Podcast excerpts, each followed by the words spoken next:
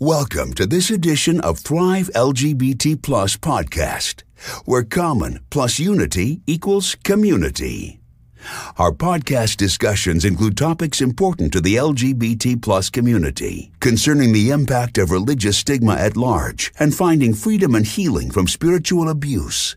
With that said, we also embrace joy and like to have a lot of fun, too. And now, from Orlando, Florida, here is Thrive President and host, Randy Thomas. Hi, everybody. This is Randy, as he just said, and I'm so excited for today. Our Thrivecast today has our first repeat guest, and you're going to love her again, Suzanne DeWitt Hall and Diane DeWitt Hall. They're both here today. So we're going to talk about Suzanne's new book, Sex with God. So to start off, I want to read you this description of the book itself. Okay, so this is the description. I bet you haven't read this kind of a description on a book in a while.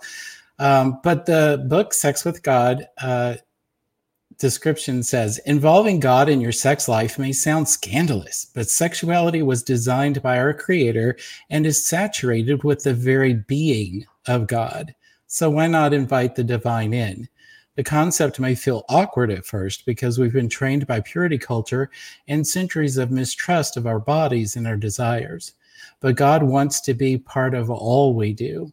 God is already there when you are naked with your beloved. Let me say that again. God is already there when you are naked with your beloved. God is within you and within them and between you both.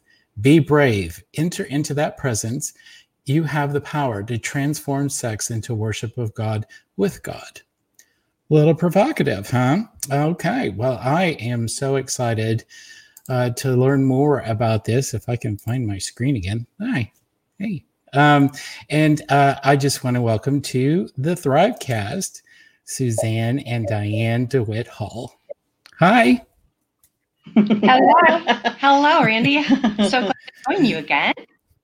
Good to see you too. And I guess the first obvious question would be, what's your book about? What's an overview of your book? Well, it's the real focus has kind of two strands. One is acknowledging and honoring the divine presence in the person that you are with physically, and in acknowledging the presence of God with you when you are with that person. So it's sort of, inviting God into our sexual intimacy is the central theme. Mm-hmm. You know, the strangest thing, I was in church every Sunday for like 20 something years, and I never heard that spoken from the pulpit. Yeah. And I'm so glad that you're like, it would seem obvious. I mean, God is what? Omniscient, omnipresent, omnipotent. So the divine would be there. The divine is very interested in sex, or the divine wouldn't have made it so wonderful, right? Right. Right. I mean, us being made in the image and likeness of God, there, and given the importance, as you were saying, not just the wonderfulness, but also the importance to humans and to all of creation, really, that it's got to be some characteristic of God that we don't really understand, but we're certainly invited into. There's nothing wrong with contemplating that. And people are very afraid of doing that or uncomfortable, but... It's correct. It's very interesting because the power of sex, a lot of times it's just reduced to instinct, and it's just something that we do and this, that, and the other. But, without getting into details, it can be transcendent. And I know that. And people are so afraid to talk about, that the whole reason that happens is not only for emotional intimacy, relational intimacy, it's fun. And you get to a point where, and again, I'm going to be family friendly kind of, but, and it's sad that I have to throw out that disclaimer, but there's that moment that can be transcendent. And it's not just something that, you know, you work toward and you get, but it could be a transcendent moment, and it could be an act of worship. I mean, God tells us to, you know, as a Christ follower, and I'm sure in other religions, the divine tells us to worship them in all things. We're a part of the divine in all things. So why wouldn't that moment be an act of worship? And why are people afraid to say that? Right. I think the phrase, I don't remember if you read it when you were reading the description or if it's somewhere else, but there's a concluding phrase that says that we can transform our sexual intimacy into an act of worship of God with God. And, you know, I'm not sure where it came from either, but I am frequently saying that sex, we often diminish it or equate it with urination or defecation, as if it's just this bodily function that we should be ashamed of, when clearly it's a lot more than that. I mean, if you look at the procreation aspects, just that aspect, we're co-creating souls with God when that happens. That's a pretty big deal, right? That's a pretty big deal. That elevates it significantly from going to the bathroom.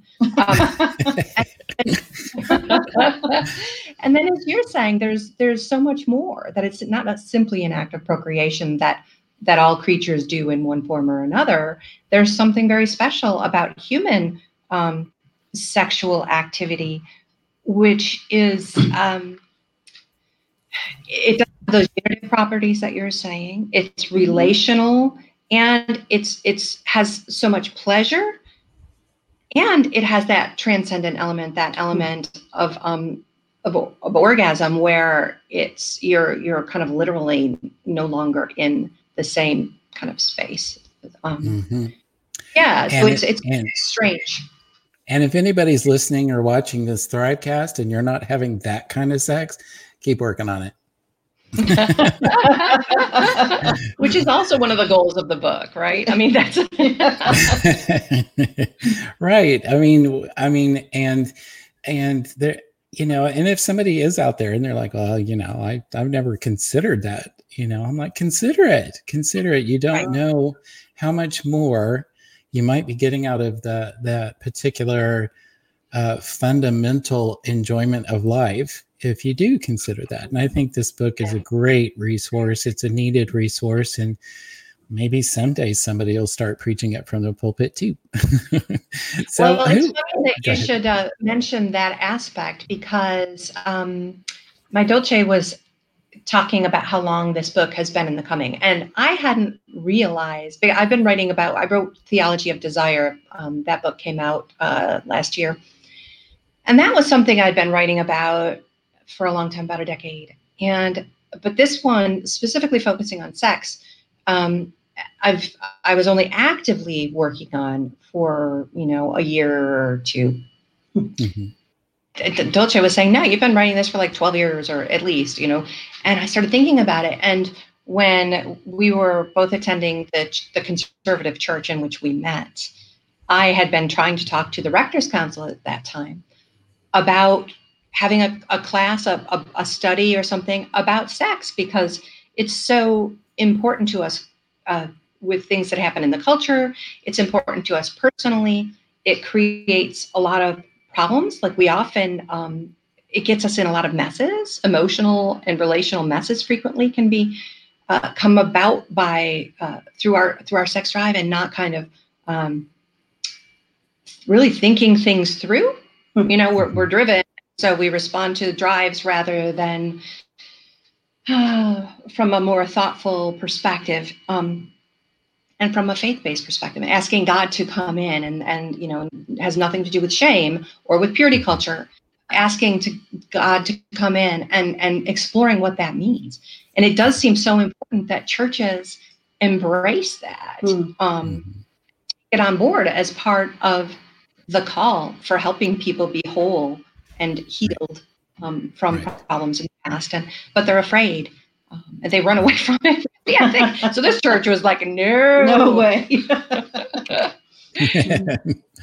Well, I think that also, that just, you know, I really want to chime in agreement with you on that, is that sex is such an important part of who we are, and it reflects the image of God in us, in the other. And when the two to come together, we reflect the image of God in a way that we can't do alone. And one of the few moments where we can see that transcendence is when we're having sex. And so I think that's when we don't realize how important, how we can invite the divine into our sex lives, we're not getting the full benefit of understanding God. Yeah, right. God made this the most intense moment of intimacy.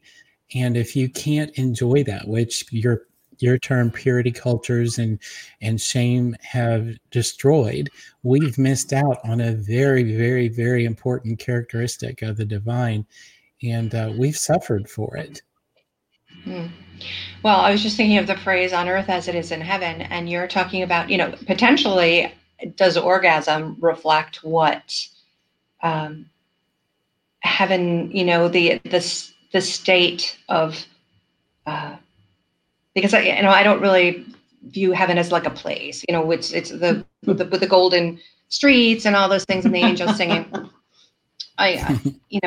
More of a state of oneness, a state of unity, a state of where we are, you know, are outside of the constraints of our bodies, are able to more fully merge with each other, with God, with the, you know, all the aspects of the universe.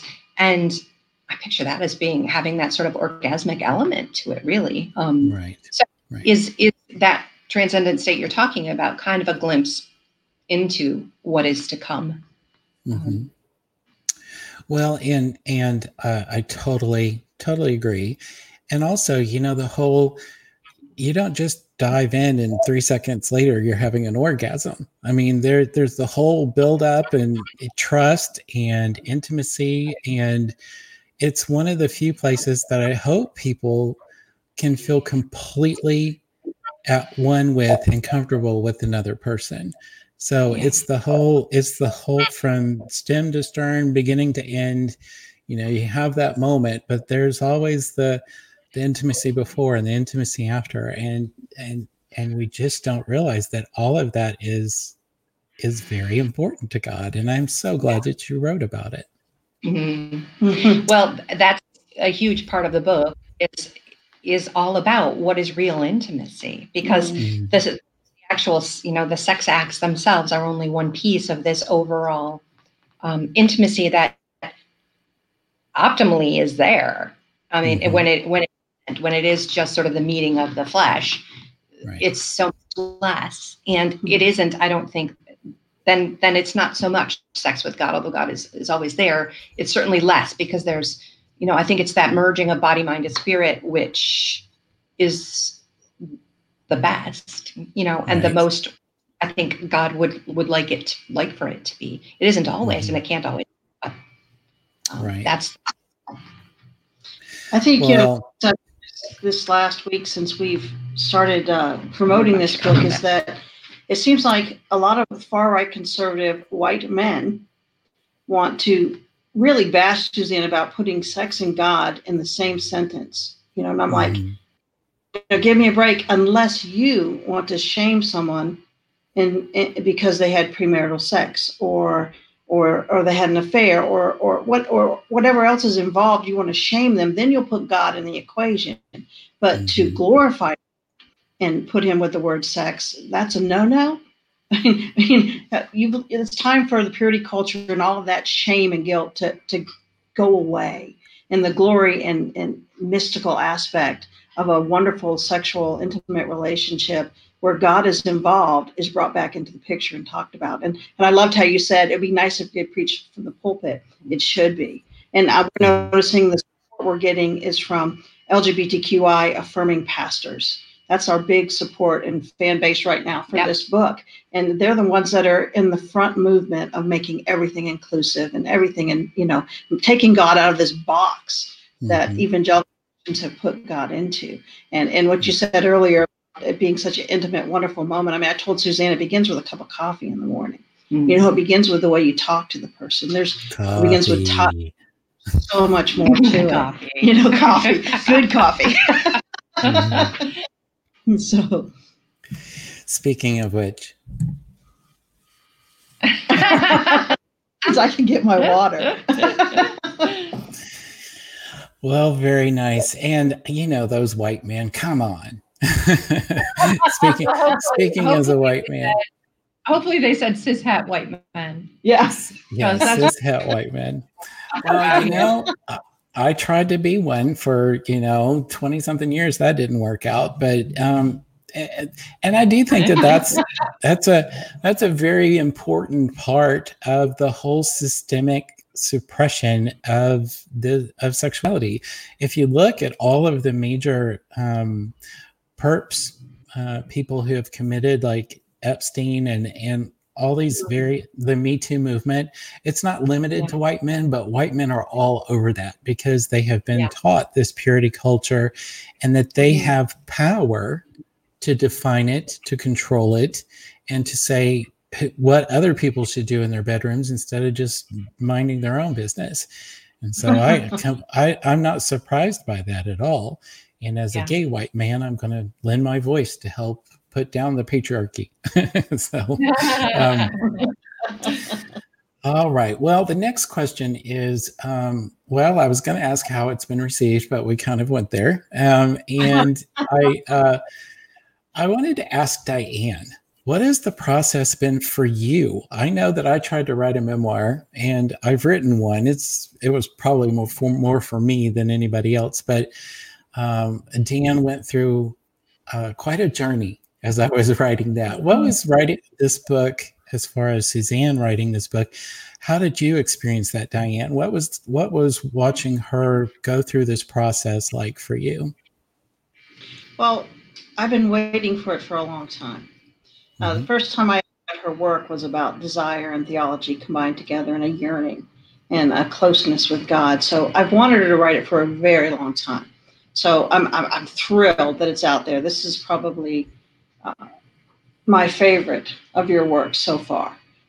It scares me a little. And she had a little trouble in the middle. And I thought it was because this was a calling. This was something she had to do. This was something that was really needed. As far as being her spouse and her writing it, I'm so proud of her. I'm so proud that she's brave and that she can say things that other people won't say. I mean, if you look through this book, some parts are going to shock people. People are going to love parts of it, and they're not going to like other parts.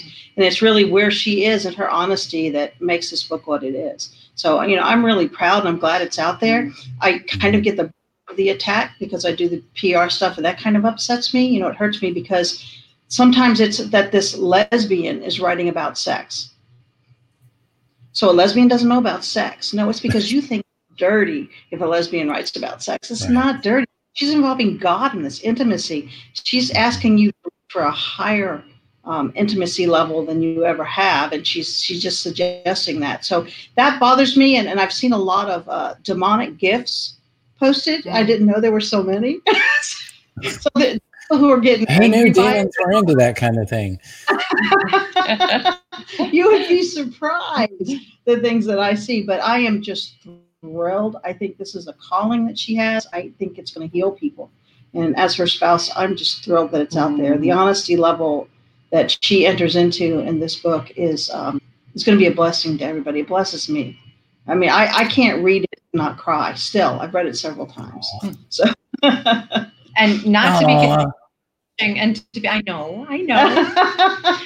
But this book is not about me. In case, people who are seeing this, who are not familiar with it, it's not about me. So, I don't want to give you the wrong idea that it's like my story. It isn't. That book will come, but this is not it. But it's an intimate topic. So some people would bother them if their spouse wrote about it. I think that it's needed so much, and she does it with such class and dignity and grace that I think it's perfect for right now. Right. And that oh, you're so cute. I just want to pinch your hair. That's awesome. Well, and it's interesting when you mentioned that that people, lesbians right now, it's I bet there's going to be a lot of people out there that have already stopped watching this, aren't listening anymore because a bunch of gay people talking about sex with God, you know, and right. One of the accusations against us, especially LGBTQ plus people of faith, is that we're already worshiping our sexuality by identifying the way that we do. And this is so not true. You know, you're not worshiping, heterosexuals are not worshiping heterosexuality when they talk about sex. So why are we being accused of that? So, but it doesn't surprise me. But you're not saying that we're worshiping the sex act itself. We're honoring the sex act as a gift from the divine that we should include the divine in, correct?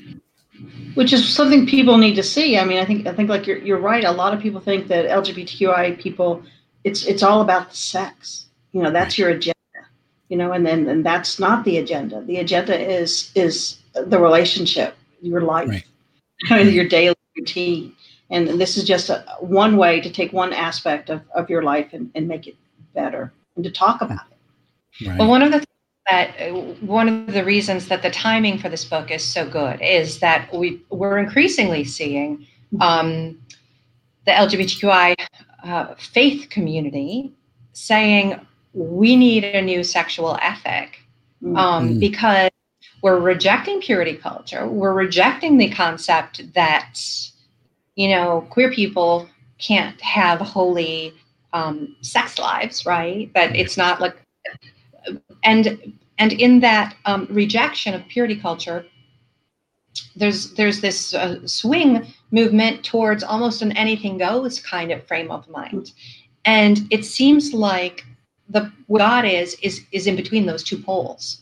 I don't think generally that anything goes tends not to take into account people's inherent dignity and value, and the fact that they are God bearers. So this book hopefully can help people develop their own sexual ethics, contemplating these different topics. They can figure out where, you know, it's not meant to be prescriptive and say, this is what you should think. It's meant to be, let God talk to you and you talk to God and figure out what you think. You know, how do you feel about all these topics? And how much are you honoring yourself in how you put yourself out there sexually? How much honoring your other, you know, the one who is with you or not with you, you know, maybe the other is yourself. So I think that the topic has been increasingly, there's been a number of books that are coming out on the subject, and the time is right. We want to think about it. We want to gay queer people want to talk about this topic and reclaim this ground that has been mischaracterized for us, you know, and labeled as such a shameful thing. It isn't a shameful thing. It isn't, you know, and I think that even people who are perhaps not Christian, who aren't people of faith, I think they would also benefit from even just reading this book, in that they may not have the same view of the divine as us, but to have that same respect and honoring the other person would be a much more, I don't know, and this is just an opinion, it's not a judgment, a much more fulfilling experience. And so, you know, investing in each other as, like, you don't have to believe in the divine to know or to honor the dignity in someone else, to honor the treasure that they are. And the gift that person is bringing is invaluable. And so I would even encourage, you know, people who maybe aren't Christian or of other faiths to go ahead and read the book anyway, because it instills a sense of dignity and treasure that I think would help with anybody in their sexual life. Would you agree? That's a really lovely thought. Yeah, I hadn't thought about it specifically like that, but I think it should make it more fulfilling. It should help them analyze what they want more, right? Like what want to experience more and approach sex more ethically. Because I think a lot of good people, even if atheists, so there's no faith, no belief in a divine presence, would still want to be sort of ethical in how they approach the world, right. and sex with that. But you mentioned people of other faith traditions. I think the book can also be, this is the first book which doesn't start every first of my devotionals, which doesn't start every day with a scripture passage. Mm-hmm. There are some scripture references in it, but it's not solely Christian focused. It's got kind of a Christological center, I think, with the idea that God is love and this person of Jesus came to show us who God is. And that's central to this premise because we are a reflection of that love and that we need to be driven by love in all of our lives, But it's not specifically Christian in its approach or in its thinking. So I think you're right. I think it can be helpful to a wide range of readers. Awesome. Well, thank you for that. And what I wanted to do next, and for those who are listening on the podcast and not watching the video, you're not going to hear anything but really groovy music for a couple of minutes. Actually, I think it's 45 seconds. But I wanted to play the trailer, the beautiful trailer that we have for the book. And Diane did it. Yay, Diane. What complementarity you have in your relationship. Absolutely. That's amazing. Okay, so I'm going to play this video now and we'll be back.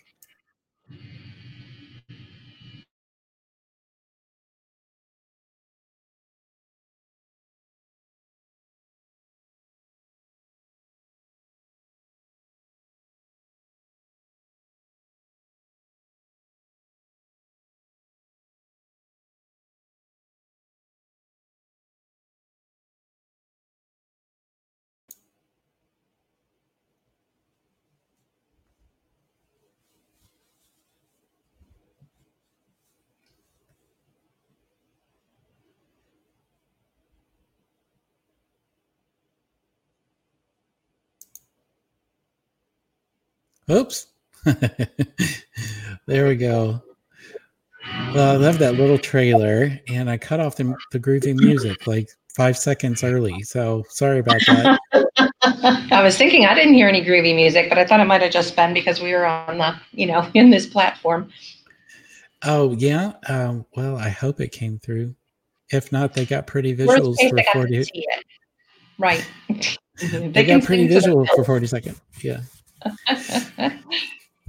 Okay, well, the Sex with God cover is there on the screen, and it's a bunch of ruffled sheets. Ooh, and I very tastefully done, and it's very beautiful. So when you go to Amazon, I've got a ticker scrolling at the bottom of the screen. You can order it there, but also not only order it, come back and leave a favorable review. That's a big thing on Amazon. And all of Suzanne's books are available there on Amazon. I will have that in the description as well, I will have a link in the description